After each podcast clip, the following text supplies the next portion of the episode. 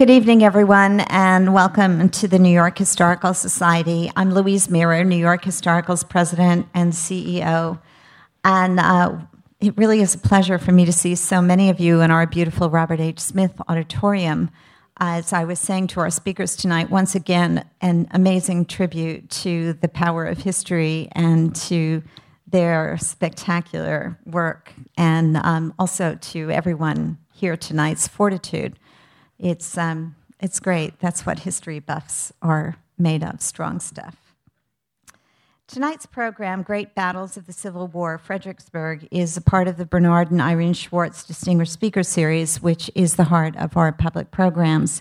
And as always, I would like to thank Mr. Schwartz for his great generosity, which has made it possible for us to bring so many great historians and writers to this auditorium. There are a number of Chairman's Council members in the audience tonight, and I'd like to thank all of you for your support of this great institution, which really makes all the difference in the world to us. Tonight's program will last about an hour, and it will include a question and answer session. We'll ask those of you who have questions to line up in the aisles to my left and to my right. We do that so that the speakers on the stage, as well as other audience members, and those who listen to our podcasts can hear your questions. Following the program, please do join us for a book signing with tonight's speakers, whose books will be available for purchase in our museum store. We are so very thrilled to welcome back John F. Marszalek to the New York Historical Society. Dr. Marszalek is the Giles Distinguished Professor of History Emeritus at Mississippi State University and the executive director and managing editor of the Ulysses S. Grant Association, which has published 32 volumes of the papers of Ulysses S. Grant. He's the author or editor of numerous books, including Sherman, A Soldier's Passion for Order, which was a finalist for the Lincoln Prize, and most recently, Lincoln and the Military. In 2004, the Mississippi Historical Society presented him with its highest award, the BLC Wailes Award for National Distinction in History. We are also so very pleased to welcome back James M. McPherson, the George Henry Davis 1886 Professor of American History Emeritus at Princeton University and one of the country's preeminent Civil War scholars. Dr. McPherson is the best selling author of numerous books on the Civil War, including Battle Cry of Freedom, which won the Pulitzer Prize in 1989. He's a two time winner of the Lincoln Prize for his books, Tried by War, Abraham Lincoln as Commander in Chief, and For Cause and Comrades, Why Men Fought in the Civil War. His most recent book is Embattled Rebel, Jefferson Davis as Commander in Chief, and his forthcoming book, The War That Forged a Nation why the Civil War Still Matters will be available in the spring. Our moderator this evening is Harold Holzer, the Roger Hertog Fellow at the New York Historical Society and chairman of the Abraham Lincoln Bicentennial Foundation. He's the author, co author, or editor of more than 40 books on Lincoln and the Civil War era, and in 2008, he was awarded the National Humanities Medal. He served as a content consultant to Steven Spielberg's film Lincoln, and his book, The Civil War in 50 Objects, tells the story of the Civil War through the use of objects from our very own New York Historical Society collection. His most recent book, Lincoln and the Power of the Press The War for Public Opinion, and his forthcoming book, President Lincoln Assassinated The Firsthand Story of the Murder, Manhunt, Trial, and Mourning, will be available later this month. Before we begin, I'd like to ask, as always, that you please make sure that anything that makes a noise, like a cell phone, is switched off. And now, please do join me in welcoming our speakers to the stage.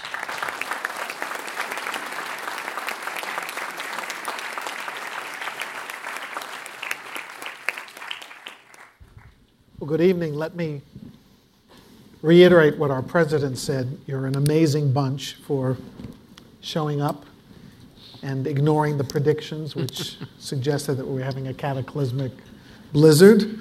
Um, and I'm glad to welcome you here. Back on this stage to talk about um, the latest in the series you've supported so enthusiastically and terrific as always to be sharing the stage with my friends John Marszalek and Jim McPherson. Especially to talk about what may be the most, one of the most neglected battles in Civil War history. Dale Gregory, the head of public programs, vice president for public programs at the Met, was just saying in the green room, why, why isn't the Battle of Fredericksburg more famous? And we said, we'll take care of that tonight, but there were reasons. So, the Battle of Fredericksburg, December 1862, and this, as you see, is the, the town of Fredericksburg. You see the church steeples from across the river. Let's set the stage. Jim, tell us who the Confederate commander is, and, and if you would, set the scene about this town. Why is it important? Well, of course, the Confederate commander of the Army of Northern Virginia was Robert E. Lee. Uh, the Battle of Fredericksburg took place uh, two months after uh, the Battle of Antietam. Uh, and after the Battle of Antietam, uh, Lee had been forced to retreat to Virginia.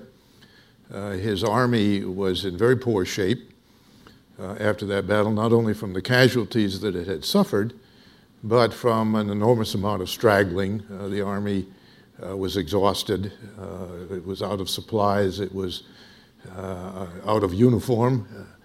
And Lee had to reorganize the army uh, before he could undertake any other kind of campaign. And as usual, General McClellan, commander of the Army of the Potomac, gave him plenty of time to reorganize his army. In fact, so much time uh, that Lincoln finally got fed up and removed McClellan from command on November 7th uh, and appointed General Burnside, who didn't really want the command uh, as commander of the Army of the Potomac. Uh, John, in a moment, will talk about Burnside's plan of campaign. Uh, but uh, Burnside moved toward Fredericksburg, and Lee moved more quickly uh, to block the Union advance on Fredericksburg. Fredericksburg is a, a key strategic point if you look at a map, it's exactly halfway between Washington and Richmond. And the two major forms of communication uh, between Washington and Richmond go right through Fredericksburg. Uh, the Telegraph Road, which is today's Route 1, uh, and the Richmond, Fredericksburg, and Potomac Railroad. Uh, so it's a key point uh, in the strategic operations of military campaigns in Virginia, and of course, uh, in the following, uh, in 1864, Fredericksburg would again play a major role. Uh, and in 1863, at the Battle of Chancellorsville, there was also the Second Battle of Fredericksburg. So it's one of the most fought over areas of the entire Civil War uh, because of its uh, crucial strategic location. So it's not surprising that not only the Battle of Fredericksburg itself took place there, uh, but very close by, the Battle of Chancellorsville, and of course in 1864, the Battle of the Wilderness and the Battle of Spotsylvania. Uh, a number of years ago, the Park Service uh, put out a, uh, a, little pamphlet on the four major battles that took place within a radius of 15 miles from Fredericksburg uh, and gave it the title Where 100,000 Fell. Uh, and that just gives you an idea of the crucial nature of that geographical feature uh, in Virginia. Well, here we have Lee, of course, every inch the commanding figure and soldier. And here is his opponent, who is probably best known for inventing or at least becoming famous for that extravagant side whisker that you see, the pride of Providence, Rhode Island, Ambrose Burnside. So, John, tell us about Burnside and his, he get just sort of track him from when he from when he gets the command and what on earth he was thinking of doing in the winter or as the winter nears. I think Harold made a good point about the fact that Burnside is probably best known for the fact that he came up with this hair, this side burns. Mm-hmm. And I think it tells you something about his place in the Civil War when he's better known for his hair than he is for his uh, uh, uh, fighting. Now Harold and I are very jealous of him, although he looks No, a lot, he's got the- he looks a lot like we do uh, Without on the sideburns. Without the sideburns. That's that's exactly that's exactly right. But Burnside is um, is an interesting fellow. He he he is um, ends up in uh, in uh, Providence, Rhode Island, but he is a veteran of the so-called Old Army. He's a graduate of West Point. Uh, he serves in the Union Army for a very long time. Uh, serves in various places uh, all over the all over the country. And when the Civil War begins, uh, he gains some measure of fame by his command of the so-called Ninth Corps, an independent uh, unit, and he does some important things in uh, in North Carolina. He then comes to Washington, and as Harold uh, said, or maybe Jim said, uh, because McClellan did not move as rapidly, shall we say, as uh, Lincoln would have hoped. Uh, it took a little bit of time on Lincoln's part, but he fired McClellan and he asked Burnside to take his place. Now, Burnside did not want to become commanding general of the Army of the Potomac uh, because he saw himself that he really was not ready for the position. He didn't have any confidence in himself. And one can see some of the same things that happened uh, at uh, Fredericksburg happening at Antietam, the way he handles troops, uh, etc. But basically, uh, what Burnside decides to do is he decides that he's not going to follow the so called tried and true way the Union uh, generals tried to get to Richmond. He was going to move 40 miles east to Fredericksburg. And from there, he was going to launch his attack. And without giving away too much of the story, I think the story comes down to very slow. Well, here's the, um, and again, to both of you, the fact that it's we're approaching the winter and bad weather does not impact on on um, Burnside's decision to move, slow or not. It is an odd time to engage in a major battle, December. Well, I think uh, Burnside felt that he was under enormous pressure to do something uh, because McClellan had been fired for not doing anything. Uh, and the weather, i- i- Burnside takes over on November 7th. Um, he uh, comes up with this idea of not using the Orange and Alexandria Railroad uh, to move toward Richmond as a supply basis, but to move to Fredericksburg, uh, where the supply situation would be better uh, if he could drive the Confederates south from there. Uh, and uh, he, he begins to move in the uh, third week of November. And he actually does steal a march on Lee at 1st Uh, Lee doesn't know uh, exactly where the Union Army is going. It takes him a while to figure that out. Uh, and Burnside t- turns up at Falmouth, Virginia, across the river from uh, Fredericksburg. Uh, and then comes the problem of getting across that river. which you all see back here. Tell us about the crossing, John. What was the idea? Well, of course, to get to the other side, obviously, but Yeah, why does the chicken cross the road? Yes. Right. but this is this is uh, the in the New York Historical Society collection. This is the famous. Uh, this is the print from the famous Louis Prang uh, series of post-war chromolithographs that were meant to honor Union service and servicemen. Not too much heroic about Fredericksburg, as you'll learn, but for the veterans of Fredericksburg, this crossing is pretty interesting. Yeah, the, um, the idea was, of course, the, the river is about, I think it's about 400 yards wide at that particular point. And it's deep enough where uh, Burnside is that you can't very well walk across, although there's a lot of debate that he could have, uh, he could have, when he first got there, there were some fords available that he might have gotten across, but that's a whole that's a whole other story. But the idea was that he was going to set up some a pontoon bridge, several pontoon bridges actually, and he actually got a couple of them done because they were not in the direct uh, line of fire. But the idea was you you you get across this river by setting up these uh, these uh, pontoons. So the Union troops start building the pontoons. Well, first of all, uh, they're late in coming. That is a problem. The pontoons are late in coming because the orders to send them to this area are confused. And as one historian mentions, the word rush is somehow left out of the order of getting the pontoons there. But anyway, they start, when the pontoons arrive, they start hooking them together to cross the river. Well, there's a problem.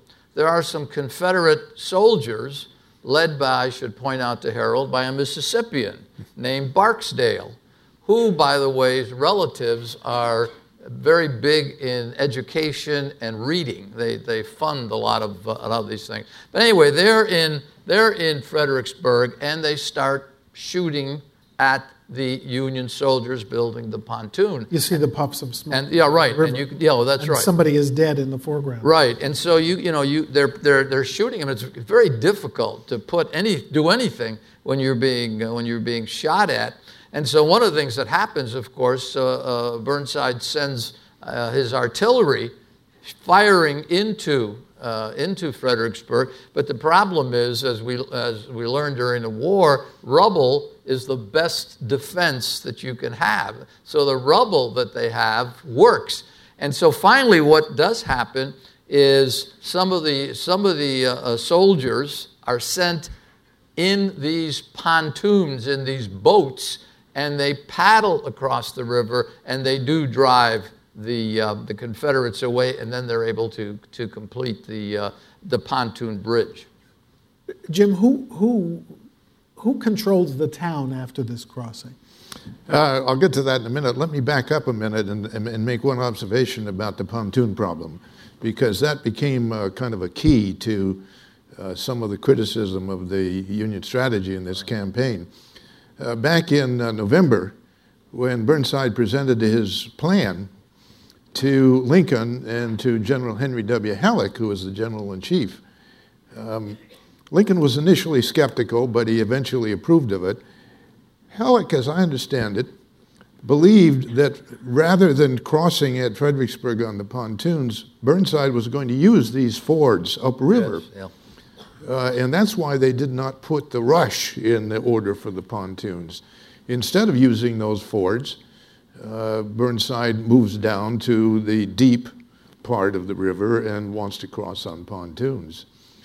Um, your question now uh, that I was supposed Who to answer? Who controls the town? Who controls after the crossing? Well, John's point about the rubble is fascinating. Yeah, that's the fortification. Yeah. yeah. yeah, when when the artillery didn't succeed in, in driving out the Mississippi Brigade that was taking pot shots at these engineers trying to build the pontoon bridge, um, two, three regiments, uh, the 7th Michigan and the 19th and 20th Massachusetts, clambered aboard these uh, pontoons, mm-hmm. which are really just boats, boats yeah. Uh, and uh, rowed across the river and drove them away in one of the few examples in the Civil War of urban street to street fighting. This happens on December 11th. Uh, when, and they drive them away, and that makes it possible for the uh, uh, rest of the Union Army to cross uh, during the day on December 12th. And one of the first things that they do after driving the Mississippians out of the town of Fredericksburg is trash the town. Uh, of course, it was a, this is a time honored kind of thing that soldiers do. They capture a town and then they take it apart.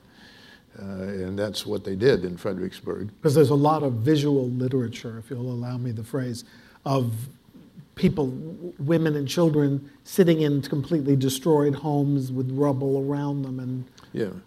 in rags, the victims of um, Vic- yeah. looting, etc. Right. And it took place. It did take place. It, it was not a happy, uh, happy incident. Lee had decided not to contest the crossing in a serious way. Uh, he did harass the crossing. The Mississippians harassed the Union trying to get across, but Lee decided to make his defense on the high ground back from a mile or so from the river itself, where there's a string of ridges and hills, high ground, that the Confederates uh, um, uh, set up. They had 75,000 men, one of the largest armies Lee ever commanded. He had been able to reorganize and enlarge the army in the two months since Antietam.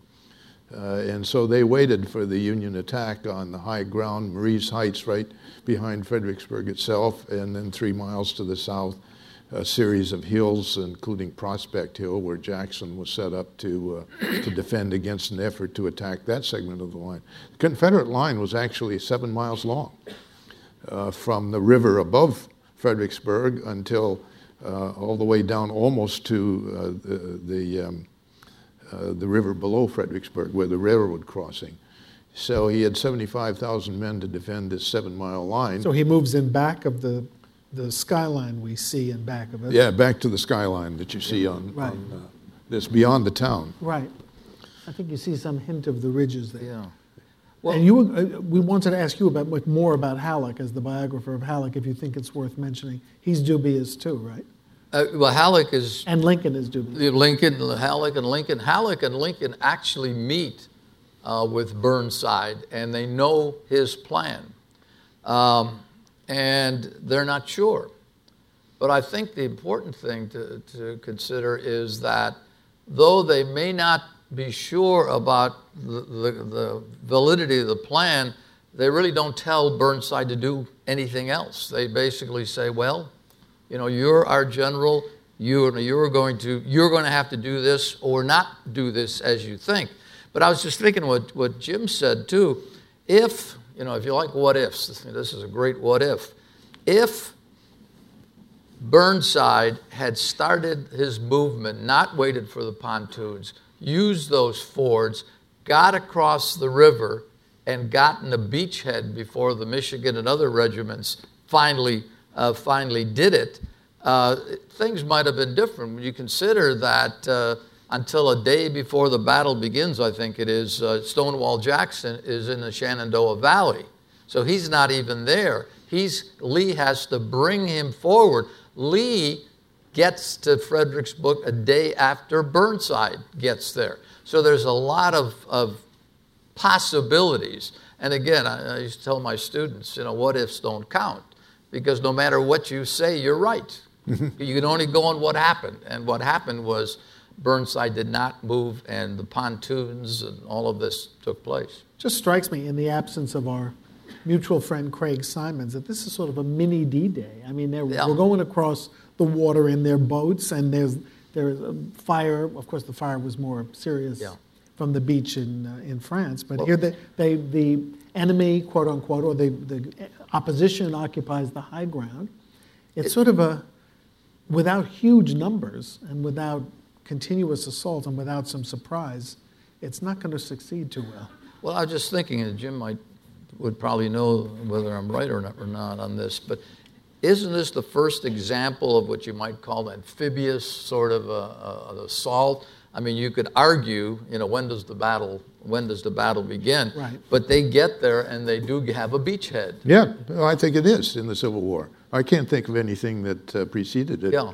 uh, of that sort, crossing a river in the face of a uh, heavy fire. Um, I mean, there is the irony of the fact that if you go a few miles away, you can just walk across. But still, this is very showy effort by the Union. And there are about 130, you said 75,000 Confederate, but more, More Union. more Union, 120, 100. 110,000 or so U- Yeah, I mean, they're- soldiers. There are two large armies here. They're, they're Yeah. larger than they usually were when they met each other during In the fact, I was going to ask you again, isn't this the biggest, um, the most number of uh, soldiers on both sides in any battle in the Civil War? I think so, yeah. So, you know, you've got that. Because Grant had about the same number in the Wilderness Campaign, but Lee had fewer. Yeah, He had right. 60,000. Right. So more soldiers are engaged here than in Gettysburg.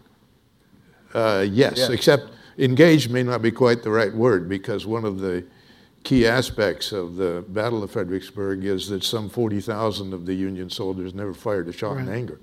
So the Union, I mean, I'm struck by this quote of General Longstreet's, which he wrote years later, that this assault was up the heights, was desperate and bloody and utterly useless.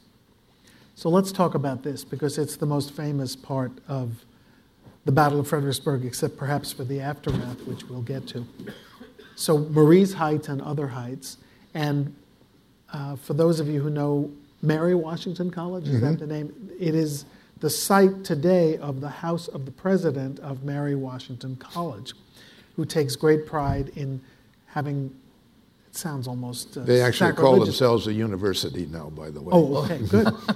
but they do have cocktail parties on the roof that, and, and invite you to look down and see how utterly useless this assault must have been without bazookas and, and tanks. So the Union, Jim, is organized in what are called, Union forces organized in grand divisions. Tell us what that means and what they expected to accomplish. Well, on the eve of the Battle of Fredericksburg, when um, Burnside took over, uh, the Union Army consisted of seven Army Corps, infantry corps. Uh, one of them got left behind in Washington in this campaign, the 11th Corps. Uh, but Burnside thought that was an unwieldy situation to have six different corps commanders reporting directly to him. So he reorganized the six corps into three grand divisions of two corps each uh, and put uh, Edwin Vose Sumner, uh, the senior corps commander, in command of the right Grand Division, Joe Hooker in command of the Central Grand Division, and then William B. Franklin in command of the left Grand Division, uh, so that he had only three subordinates reporting directly to him. He thought that this was going to be a, a more efficient way of carrying on command. It didn't turn out that way. Uh, and after Burnside uh, was replaced in January, uh, Hooker reverted to the old corps system, and the Union Army was uh, organized in, in the Army of the Potomac in the corps system for the rest of the war. I just want to segue because you mentioned one of my favorite figures of the war. I may be the only person who feels this way, but Edwin Vose Sumner was one of the uh, military men who guarded Abraham Lincoln on his inaugural journey from Springfield to Washington. Lincoln found out that his nickname was Bullhead, and that nickname was earned, um, I think it was during the Mexican War, when a bullet apparently hit him in the head and bounced off. and Lincoln clearly thought this was a good man to walk right in front of him in all the stops and the inaugural journey. so here he is now at Fredericksburg. But um, tell us about both of you about what happens in this first engagement. You've got Franklin, General Franklin, and you've got Stonewall Jackson here in the, in the, on the Confederate side. Well, the interesting thing, and I, I, I want to give Jim a chance to talk about uh, about Franklin, but uh, uh, Stonewall Jackson, it, it, it struck me uh, about this whole thing. Stonewall Jackson commands the area of this battle where the Union troops almost break through. They come very close to breaking through Up, going up. going up, but they're, they're, not, they're not right at Mary's Hill. They're off, they're off to the side. But, and the difficulty, and uh, Jim will want to talk about this, is that Franklin's role in all of does not really support, uh, doesn't, doesn't really support Meade uh, in, this, in this particular, particular time. But the point I'm trying to make, I think, is that you know, we, we have a lot of talk about, Jesus, if, if, if Stonewall had only been alive during Gettysburg, it would have been a different situation. But that's indicating, I think, that Stonewall Jackson never made any mistakes. There are numerous examples, and I think this is one of them, where he really wasn't as prepared as he should have been uh, for this attack, uh, for this attack that was, that was coming. And again, if you like, what ifs? What if Meade's division had been supported and broken through? This would have been a, a totally different result. But I want to give Jim a chance Franklin to talk about against Franklin. Jackson. Yeah. I don't know if these maps are helpful. Last time we, we um, did a program here, I was told everyone loves the maps. I find them completely incomprehensible. But here's a new one. the one I had up before was December 10th. So we're Oh, that one, yeah. We're past that. This yeah, is- That's a good one. okay. that's a good map. so yeah. Jim, Franklin against Jackson. Okay. Now, let me say a little bit about William B. Franklin. Uh, Lincoln had once called Franklin one of McClellan's pets. Uh, Franklin and Fitzjohn Porter uh, were the two uh, corps commanders under McClellan uh, to whom he was closest, McClellan. Uh, I think Franklin should, was the real goat of Fredericksburg, uh, just as he had been two months earlier uh, the goat of uh, Crampton's Gap. One of his tasks in the Antietam campaign was to break through at Camp, Crampton's Gap on September 14th to rescue the Union garrison at Harper's Ferry, which was under siege from Jackson. Uh, and he moved slowly. Uh, he didn't even want to make the attack there against a very thinly uh, defended position, a strong geographical position, but uh, thinly defended by the Confederates. It was one of his brigade commanders who really took the initiative to um, launch the attack at Crampton's Gap. And then when they drove the Confederates away there, Franklin decided, well, we'll wait till tomorrow to try to rescue uh, Harper's Ferry, and of course, it was captured the next morning. Uh, well, he's sort of the same way here. Even he had graduated number one in his West Point class, by the way, and that may have been his problem. I'm not sure. Uh, in any case, he's in command of the Left Grand Division, and you'll see his name uh, right there on the river, Franklin. Uh, and those other names there are uh, either um, Corps Commander, Sixth Corps, W.F. Smith, or division commanders, Gibbon, Meade, Doubleday, and Reynolds. Um, uh, uh, John was talking about uh, Jackson's mistake here. Jackson is holding this position down here, uh, and the division, uh, the brigade commanded by Maxcy Gregg, uh, was a fairly small and, and weak division.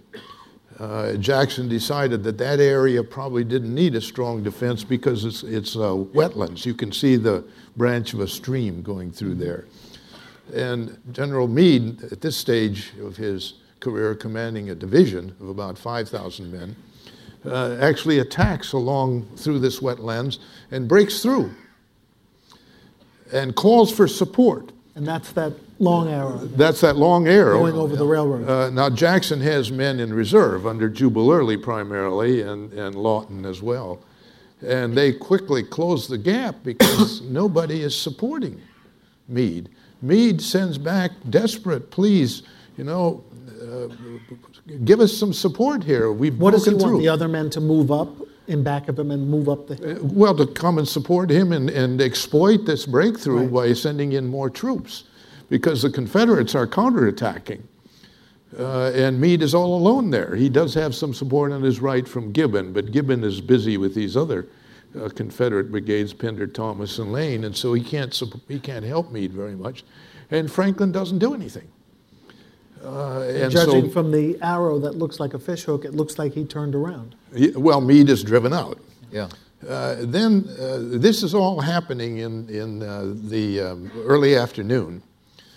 Uh, as the afternoon wears on and as the bloodbath is going on back up at Fredericksburg on Marye's Heights, Burnside sends Franklin repeated orders to, you know, to do something down here, to attack, to take the pressure off the Confederates, uh, off the uh, Union forces attacking Marye Height, Marye's Heights. Franklin doesn't do anything. Um, we have Lincoln, great... Lincoln, Lincoln learns about this. Lincoln is already disillusioned with Franklin. Uh, and because Franklin is also behind an effort to get McClellan restored to yes. command, and Lincoln knows about that. uh, and so when Burnside is finally relieved of command in January, so is Franklin. And he's sent out to Louisiana, about as far away from Washington as Lincoln can get him, uh, where he spends the rest of the war doing nothing, basically. And Meade sends out this desperate communique, which I love, my God, General Reynolds, did they think my division could whip Lee's entire army? Exactly. Exactly. Yeah. yeah. So we have the, I think we've got the strategy, and this map is helpful. And now that you've parsed it, both parsed it, um, there's also the the the the the carnage, the the human cost here, and and these these quotes that I've tried to pluck out that tell the story.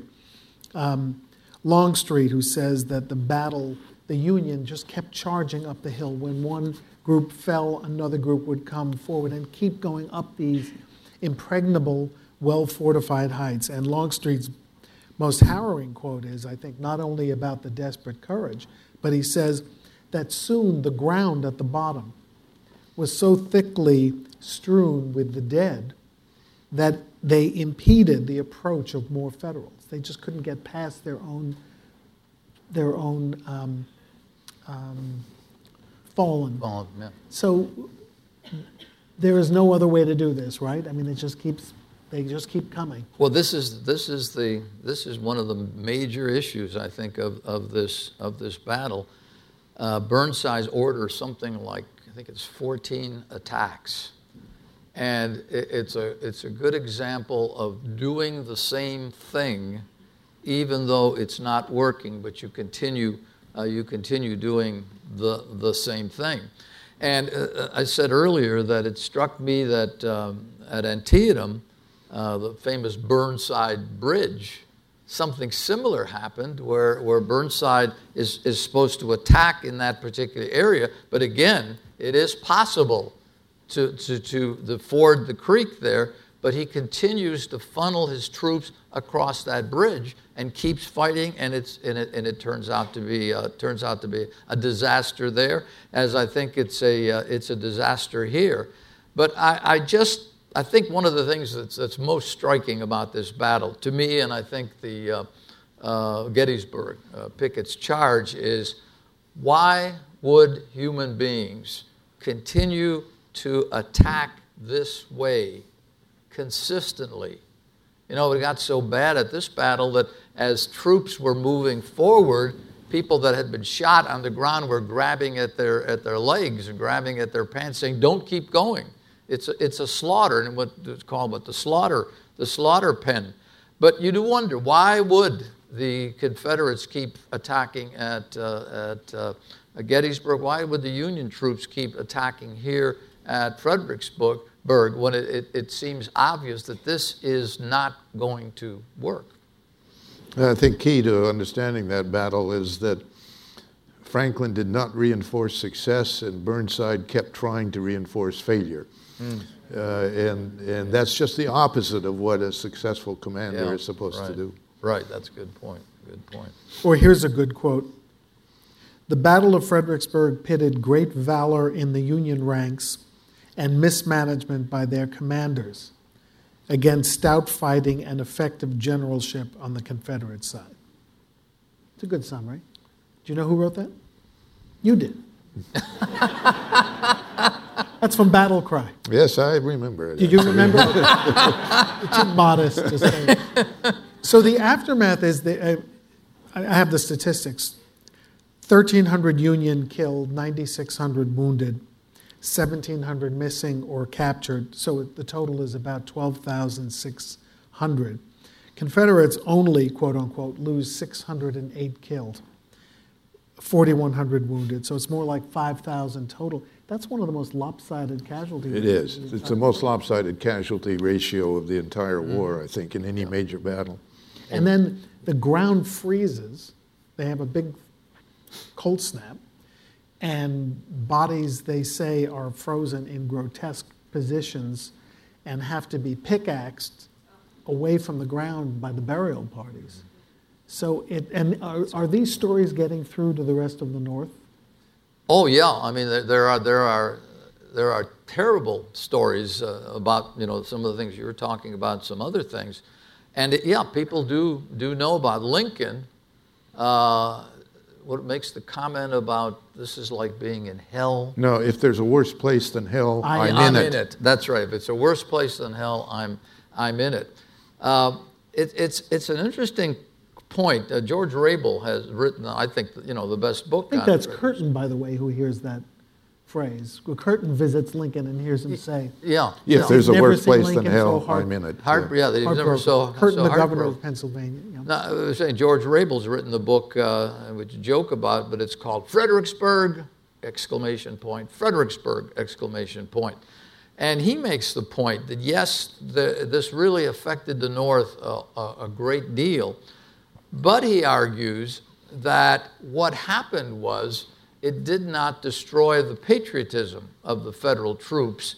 A new kind of patriotism developed, a, a determination uh, to continue doing what had to be done to, uh, to end this, uh, this particular war. So it's, it's a good question. The other issue is, of course, did this lopsided victory encourage the Confederacy some people argue, yes, it encouraged Robert E. Lee to Chancellorsville, and then, of course, to, uh, uh, uh pardon me, to, to uh, Gettysburg. So it, it's an interesting, interesting question how these battles develop. And it, it struck me just the figures that, um, that Harold gave. Uh, consider, you know, just 600 people were killed on the Confederate side. That tells you, I think, something about how horrible this war was. I mean, it got to the point where the Confederates started out with two deep on top of Mary's Hill, uh, Marye's Heights, and near the end they had four deep firing down on these on these soldiers. And one of the things we haven't even talked about, we've talked about the heights, but the fact of the stone wall and the so, sunken road, which the Confederates had dug out even more. So the, the Union soldiers have to get over this fence down into this right. area and then up. So it is, it's a, it's, it's a horrible sort of thing. And to think with that advantage, 600 Confederates are killed too, which I think shows you how horrible uh, this war is. It, my, my takeaway from Fredericksburg has always been how extraordinary that Lincoln was able to stay mm-hmm. after the immediate horror of what he learned and saying, if there's a worse place than hell, I am in it. Yeah. Remember, he issues the Emancipation yeah. preliminary in September. In November, his party suffers a lot of setbacks in the off year election, loses governorships, mm-hmm. House seats, state legislatures. New York goes Democratic, for example. And then He's, he's announced January 1st as the deadline, but this is the intervening yes, event. Yes, I wonder how many people thought, I mean, Senator Chandler says the president is weak, the governors are fools. I wonder how many people suspected, Jim, you might want to weigh in on this too, whether the emancipation could be, the final proclamation could actually be signed on January 1st when the president was now operating out of military weakness, not strength. Well, a lot of people speculated that he would not issue no. it on January 1st. Right uh, for those very reasons. Uh, another thing is, that, of course, the um, cabinet crisis that took place just four or yeah. five days after Fredericksburg when uh, the Republicans in the Senate tried to force Lincoln to fire Seward and reorganize his cabinet, and Lincoln faced them down. Uh, but that is another sign of just how, how weak he, he was at the time. Yeah. He managed to succeed in, in fending off the attempt by the Senate to force him to do what he did not want to do. Uh, but Lincoln, I think, um, never wavered in his determination to issue the Emancipation Proclamation. And he told Senator Sumner, who went to see him just two or three days before January 1st, uh, that he would not retract the proclamation if he could, and he could not if he would. Right. uh, so Sumner was uh, gratified. Uh, but I'm sure it was a hellish run up to it Christmas. Was, it was a and... hellish run up. Not only that, uh, he was facing a problem with the command problem within the yes. Army of the Potomac at the very same time. Uh, Burnside had come up with another uh, uh, plan, and a couple of generals went behind Burnside's back and, and went to Washington and complained uh, uh, to Lincoln about Burnside's new plan and how it would lead to another disaster. And Lincoln had to, he called Burnside to Washington. Burnside was there on New Year's Day uh, he was dealing with this crisis in command at the same time. So Lincoln was facing multiple problems, all yeah. in the surrounding uh, the the time of the Emancipation Proclamation, and, uh, and and most of them really were a consequence of what happened in Fredericksburg. Please, please before John, yeah. I just I want to just give everyone an alert to please come and line up at the mics if you have questions. We'll have some time for questions. And John, I'm sorry to interrupt. No, I, I was going to say, and uh, to add to what Jim said uh, the other issue is Halleck. Lincoln says to Halleck, take a look at Burnside's plan. Tell me if you think it's a good plan or if it's a bad plan. And Halleck refuses. He said, I take the position that commanders in the field know better than those of us who are in Washington or whatever.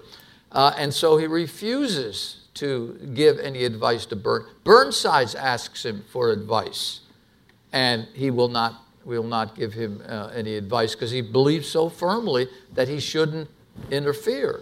Well, the result is that all those things that Jim said, this happening, and somehow the Mud March, the famous attempt by uh, Burnside to, to really uh, fight a, a, battle in, in the winter, starts out, and nobody tells Burnside, wait a minute, don't do that. It's muddy out there. It's muddy out there. That's right. and just to, to tell us, tell everybody what the Mud March is, because it's so grotesque in Yeah, the- the- following the battle. Yeah, the Mud March is, is Burnside's new attempt. He's going to try to flank uh, Lee's army. But the difficulty is it's been a lot of rain in January there in, in, in that uh, part of Virginia, and he get literally gets stuck. His artillery units, his soldiers get stuck. I mean, their, their, their boots are sucked into the mud, and he has to turn around. It's an incredible embarrassment. He's the laughing stock. If you read the press accounts, as I did for my Yeah. press book, of res- reactions to the battle, dismay, uh, but the reactions to the Mud March are discussed. Mm-hmm. That the soldiers were, were subjected to that horror. Well, let, we have some questions lined up, so let's state your name and tell us your first. What's your question? Uh, my name is Phil Simmons, and uh, I'm fascinated by the, the 14 assaults that seem like such a bad idea now. W- Why do you suppose Burnside found that a good idea, and when did that become a lessons learned? And are there examples of people later on saying, well, that's a bad idea, we shouldn't do what Burnside's did? Uh, you, you want? You want? Uh, well, I, I think they never did learn that lesson in the Civil War. Uh, assaults like that, frontal assaults, uh, continued to be a feature of several battles. Uh, we were talking about George Ra- Rable's book a little while ago, uh, Fredericksburg, Fredericksburg. Well, he got that title from what the uh, Union soldiers at Gettysburg Yes, right. did, pumping their fists after they had repulsed Pickett's charge. It's Fredericksburg in reverse. Yeah. Uh, and there are a good many other examples that uh, Grant's uh, repeated assaults at Spotsylvania in 1864. Uh, so uh, while uh, Burnside's repeated assaults on Rees Heights at Fredericksburg may be the most egregious example of, uh, of, of reinforcing failure, repeated attacks that aren't going to work, uh, it's, it's not unique in the Civil War. Uh, it continued, and of course, uh, we're right in the middle of the centennial of World War I. Think about the Somme, think about Verdun, think about, you know, Passchendaele. Uh, th- they were still doing it then. Well, one of the interesting things about all this is too is that later in the war, uh, General Sherman takes the position that he doesn't want to do this sort of thing. He doesn't want to have these frontal attacks, these mass casualties, and so he comes up with this concept of destructive war. Of trying to, you know, march to the sea and through the Carolinas. Now, that's not to say that wasn't done before, because it's been done throughout uh, throughout history. These kinds of things, but in this particular case, I think Sherman was really influenced by the futility of, of what, he, what he saw happening. You managed to get Sherman into the I did. I That's had a right. wager with. I haven't said Grand Association. Not yet. Well, Not yet. Louise It's, it's early, yeah. Yes. uh, Gerald Walpin.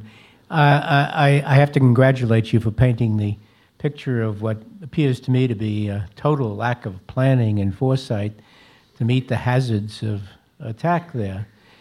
But when the first old picture, which I assume was a contemporary painting of uh, Fredericksburg, The first one was actually a period photograph, is that right? uh, was it a photo? Well, okay. yeah. Um, if you notice in the middle there, there are three or four, I guess, three concrete feet in the river, which would appear to be for a bridge. And I'm wondering, therefore, what was that? What happened to what was the reason for it? And as an ancillary question, what did people do at that time before this battle about crossing that river? Well, that's the, the those are the piers for the railroad bridge. Railroad, right. And it was destroyed by the Confederates when they had left Confed- uh, Fredericksburg earlier uh, it's, it's to deny its use to the Union forces. Uh, and so the only way you can get across the river is to take a boat across it, or if you go several miles upriver, uh, to go across at the fords. Uh, Fredericksburg is right on the fall line. Uh, below that is, is deep river water, tidal, the tide water of Virginia. Above it are rapids uh, and, and a shallow river.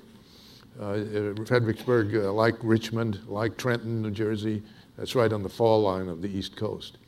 But thanks for bringing us back to this picture because Yeah. it's so Well, vivid. and I think the river thing is, is really interesting because that's one of the differences between the war in the East and the war in the West. The rivers in Virginia are blocking the Union advance. You've got to cross those rivers. The rivers in the West are daggers into the heart of the of the Confederacy. So And they're, a- nav- and they're navigable And all the way. navigable, Un- yes. unlike here, That's above the fall line. exactly the fall line. So so you do have you do so that's a good good uh, idea that you pointed out. I'm Jim Pasinich. I'm a docent here. Um, you talked earlier about how artillery softened up and destroyed Fredericksburg. Couldn't Burnside have used that artillery to attack Marye's Height and, and sort of make the attacks Good on question. Marye's Height a little bit easier? Well, he did use artillery, uh, but the Confederates were dug in.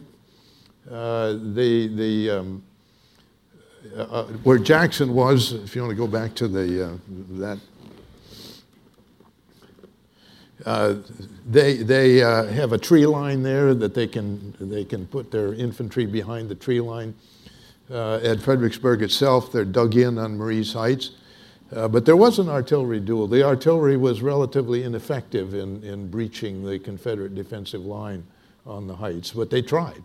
It, it just didn't, it, it was not that successful. Thank you.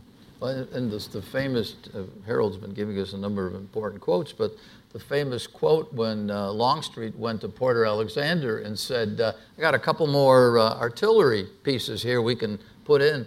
And uh, Porter Alexander, who was the artillery guy, said, General, the way we're set up, we don't need those. We don't need those extra, uh, extra guns. Because right now, the way we're set up, we can hit every area where the Union would be coming. In fact, a chicken couldn't walk across that area and come out alive. So now you have the artillery story from both sides. Both sides, yeah. Yes.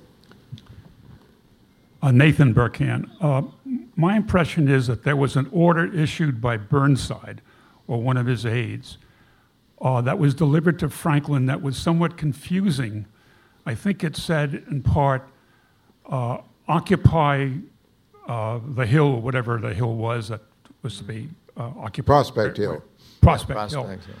And this, this was Franklin's excuse that he was under the impression that this was um, a minor incursion. Is, is that correct?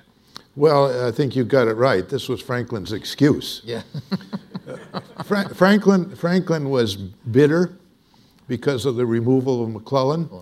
Uh, he was not going to do one whit more than he had to do.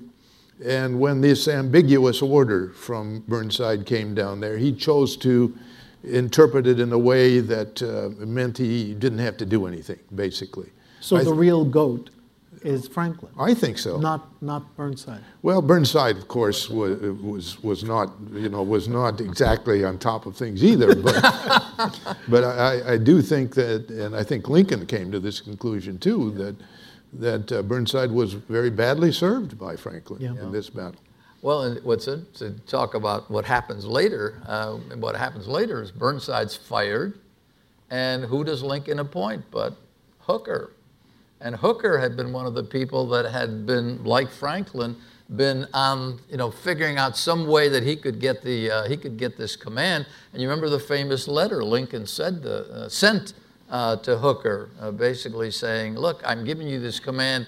Not because of what, despite what you said, and despite what you've done, I'm still giving you the command, but I expect you to Beware of rashness. Yes, and, and Hooker's response was why he's like a father talking. to Yes, he loved it. son. Kept the letter in his in his at his breast pocket for the Yes, that's right. Please. Yes. Good evening. I'm Matt Rakoff, and I'm a museum member. Um, you obviously talked about uh, the hellacious disaster, both uh, militarily and politically, politically, for the Union uh, following Fredericksburg. Can you talk a little bit about, on the other side, um, where the spirits were and the sentiment uh, from the Confederate? Because if you think about it, those few short months leading up to Vicksburg and Gettysburg probably were the, uh, the high point, if you will, of uh, the Confederate. Good, yeah, good question. Response on the Confederate side must have been exultation. Well, it was exaltation in the, in the public opinion. Lee was actually quite disappointed uh, because uh, he, this was entirely a defensive battle. Lincoln's preference was, I mean, Lee's preference was for the offensive. uh, a, a, back to the artillery question, a day, uh, two days after uh, Fredericksburg, after the battle itself, Lee and Jackson consulted together about whether it might be possible to launch a counterattack. Yeah. Uh, Jackson sent some troops out be- from behind this tree line. The Union artillery on the, uh, the heights opposite the river, Stafford Heights, as we're called, uh, let loose against those, you know, those handful of troops that Jackson sent out from the tree line. And he said, "No way can we cross this plain." It's almost a mile between the, the, the hills and the river there against that concentration of artillery you see along the uh, other side of the river up there. Yeah. So Lee was very disappointed that the, that the Union Army got away without further damage. Yeah.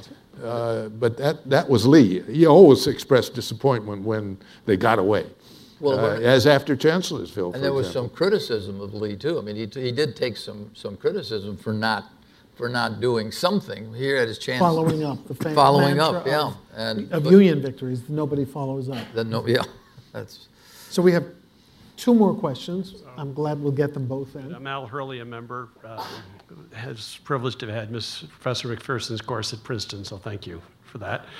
Um, the uh, question I have is, what did Hackett dis- uh, define as his job?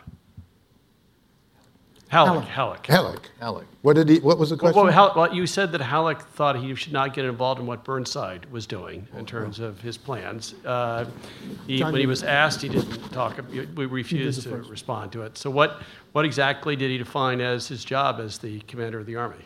Well, ba- yeah, basically what it, what it came down to is, again, Lincoln said, help me. I brought you here because you're the military expert. I'm not. Right. So what, what should we do here? I want you to talk to Halleck, look at his plans, and then tell us. Talk to Burnside. Burnside. Talk, to Burnside, right. And, and, and tell us what should be done. Is this plan going to work, or is there a better plan? I, I So I think his question is, how did Halleck define his job? job. Oh, Halleck defined his job as an advisor. His job was So, Right. an advisor on what? advisor. He was he was an advisor to the president, though you're what I know what you're getting at. He does not want to give advice in this particular instance, and this is this is one of the issues that, that I find with uh, uh, with Halleck is that. Here's a guy who's extremely successful before the Civil War, one of the wealthiest guys in the United States. Right. But something happens, and we could get into a whole psychological, uh, psychohistory thing. But he just cannot deal. He can't. He couldn't deal with McClellan. He can't deal with Lincoln, really. Although he's ready to quit. I think he's he's pretty much finished by the time he gets to Washington. I- uh, just, just a couple of uh, uh, additions to that. I think he saw himself as an administrator Admit, yeah, that's a better word. Yeah, uh, and not as a decider. Right. Uh, and Lincoln saw that uh, pretty quickly, especially after this This- business. And later on, Lincoln tells uh, John Hay that Halleck is a first-rate clerk. But you remember somebody also asked Lincoln, well, why do you stick with him? He said, well, Halleck needs a friend. He doesn't have any other. So I can- and he was, he was an, I have to admit, uh, Halleck was not a nice fellow. He had a very abrasive personality. So in addition to what you're talking about, he, he was constantly hmm. knocking other people down, too. I think Lincoln had a soft spot for him because he read his book when he came Well, that's right, yeah. Read his book on military theory, learned Halleckian theories of war. Sure. Is that a word? Do we He- use Halleckian? He but yeah. but you know what Lincoln, what Halleck did for Lincoln, I think, because you're looking at it from one side. Halleck was a funnel. Lincoln was relieved of a lot of correspondence Yeah. and questions and um, requests for his opinion. Everything went through Halleck. Even Grant went through Halleck. Sure. Right. So it's he's siphons a lot of things off until Lincoln begins to become act, an active correspondent with, with Grant. Halleck is the happiest he is during the war when Grant takes over. Because now what he can do, he doesn't have to say, hey, General, you're messing up here. He can say, hey, General, the president really is unhappy with you, so you better straighten yourself out. So it, it, he, was, he was absolutely happy Just sit in his out warm orders. baths. That's right. About which more privately, if you want to come out to the Alex. Okay, well, our final question. Yeah, I was wondering, um, Tell us, tell us your name. Nathan Knight. Uh, Okay. I was wondering, in light of Southern victories like this, what role might any of you know, or may any of you know, that Northern intrigue played in preventing countries like France or England from coming to aid the Southern cause, particularly Northern intrigue, if you know anything about the role that might have played? Well, they, uh, France and England had been on the verge of uh, recognizing the Confederacy and trying to broker a peace between Union and Confederacy uh, on the basis of Confederate independence on the eve of the of Lee's invasion of Maryland that led to the Battle of Antietam. Uh, and the British backed off after that. And once Lincoln issued the Emancipation Proclamation, uh, there was really no chance that the British would come to the Confederacy's aid. The French still wanted to. And in fact, they, the French undertook an initiative in January 1863, after the Battle of Fredericksburg, uh, to try to broker some kind of a peace. But uh, Secretary of State Seward um, brushed them off and said, no way. Uh, so uh, w- there was a lot going on on the diplomatic front. And also, and was- the, the defeat at, at Fredericksburg uh, did encourage the French to try, try again, but it, it didn't accomplish anything. Was, was Emperor um, Louis Napoleon, what was his feeling towards it? Was he sympathetic towards the South? or- Yes, he was. He was. Yeah. Yeah. So, okay. You know, it's interesting, had Fredericksburg occurred before Antietam, history would have been Yeah. quite. Uh, the British and French would have intervened then, no question about Sure, it. yeah. They were on the verge of doing so. Yes. Well, Lincoln may have said that um, the news from Fredericksburg put him in hell, but uh, one of the most bizarre follow up aspects of the war is that, of the battle, is that an aurora borealis illuminated the night sky. Um, this may sound corny, but I want to thank you for illuminating a neglected battle. Thank you.